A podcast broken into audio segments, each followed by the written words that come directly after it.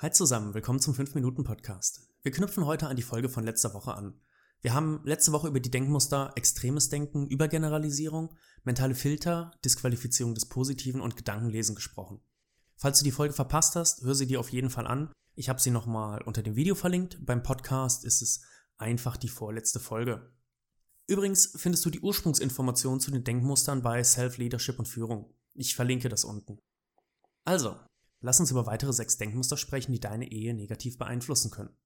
Starten wir mit meinem Lieblingsmuster. Wahrsagerei. Du malst den Teufel an die Wand. Beispiel. Du fährst mit deinem Auto, das du wirklich über alles liebst, in die Werkstatt, weil es ein komisches Geräusch macht. Danach erzählst du deinem Mann, wie schlimm es ist, das Auto funktioniert nicht mehr, es wird wahnsinnig teuer, du müsstest Bus fahren und so weiter. Dabei weißt du ja noch gar nicht, was dein geliebtes Auto hat. Genauso kann die Problematik ohne viel Kosten gelöst werden. Wer weiß das schon? Das nächste Denkmuster, welches auch super häufig vorkommt, ist Über- und Untertreibung. Negative Dinge werden hervorgehoben, positive Dinge werden heruntergespielt. Man könnte es manchmal auch Drama nennen. Und nein, liebe Männer, nicht nur Frauen neigen dazu, wir ebenso. Du merkst es, wenn ihr euch wegen einer Sache streitet, die völlig harmlos angefangen hat und sich plötzlich hochschaukelt und ihr euch irgendwann fragt, wieso streiten wir eigentlich? Meist liegt es daran, dass sich auf etwas Negatives fokussiert wird und das Positive nicht gesehen wird. Negatives Denkmuster Nummer 8. Emotionale Schlussfolgerung. Du hast negative Erfahrungen gemacht. Vielleicht hat dein früherer Partner oder auch dein jetziger Partner dir das Gefühl gegeben, dass du bestimmte Dinge nicht kannst. Das geht auch ganz oft mit Verachtung und Abwertung einher. Und du hast diese negativen Erfahrungen angenommen und daraus geschlussfolgert, dass du diese Dinge wirklich nicht kannst. Zum Beispiel hast du in deinem Sexleben eine Fantasie geäußert, die du gern ausprobieren möchtest und sie wurde vielleicht als pervers abgetan. Du hast aber dieses Bedürfnis und diese Fantasie, nur ist sie jetzt bei dir so negativ behaftet, dass du Scham empfindest, wenn du nur daran denkst. Und das nur, weil irgendjemand dir gesagt hat, dass das, was du fühlst, nicht normal ist? Und hier gilt natürlich auch der umgekehrte Fall. Vielleicht erkennst du bei deinem Partner, dass er oder sie bestimmte Dinge nicht mehr tut, weil sie emotional negativ behaftet sind und dein Partner dies somit negativ bewertet. Negatives Denkmuster Nummer 9. Sollte Aussagen. Wenn du viel sollte verwendest, kann das ganz leicht dazu führen, dass du großen Druck verspürst und das hindert dich am Handeln. Ich sollte lieber zu meiner Frau sein, ich sollte besser im Bett sein, ich sollte weniger streiten, ich sollte mich weniger aufregen.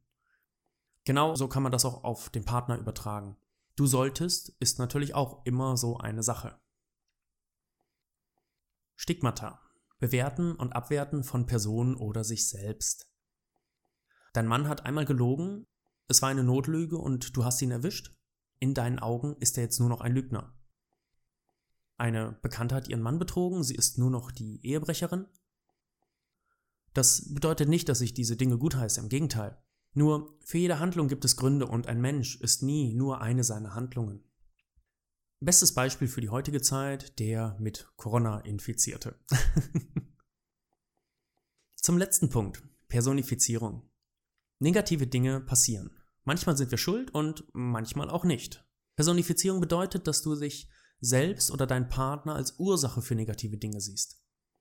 Dabei liegt es nie nur an einer Person, dass eine bestimmte Sache so ist, wie sie ist. Lass mich an dieser Stelle ganz kurz sagen, dass die nächste Folge genau auf diese Denkmuster eingeht und dir Lösungsansätze vorstellt. Es gibt eine ganz einfache Formel, wie mit diesen Denkmustern umgegangen werden kann, aber wie gesagt dazu mehr in der nächsten Folge.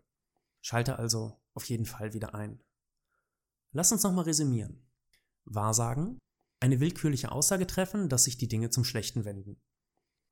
Über Untertreibung, negativ, wird übertrieben und positiv, naja, natürlich untertrieben. Emotionale Schlussfolgerung.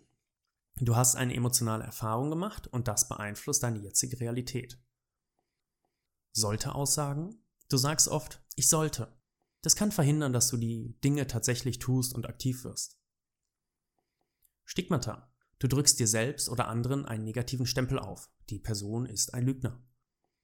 Und zu guter Letzt Personifizierung. Du siehst dich selbst als Ursache für negative Ereignisse in deiner Ehe. Vielleicht hast du dich oder deinen Partner bei der einen oder anderen Sache wiedergefunden.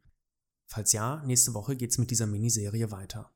Die Verlinkungen findest du natürlich unter der Folge. Ich freue mich, wenn du wieder einschaltest. Bis dahin. Alles Gute für dich und deine Ehe. Dein Simon.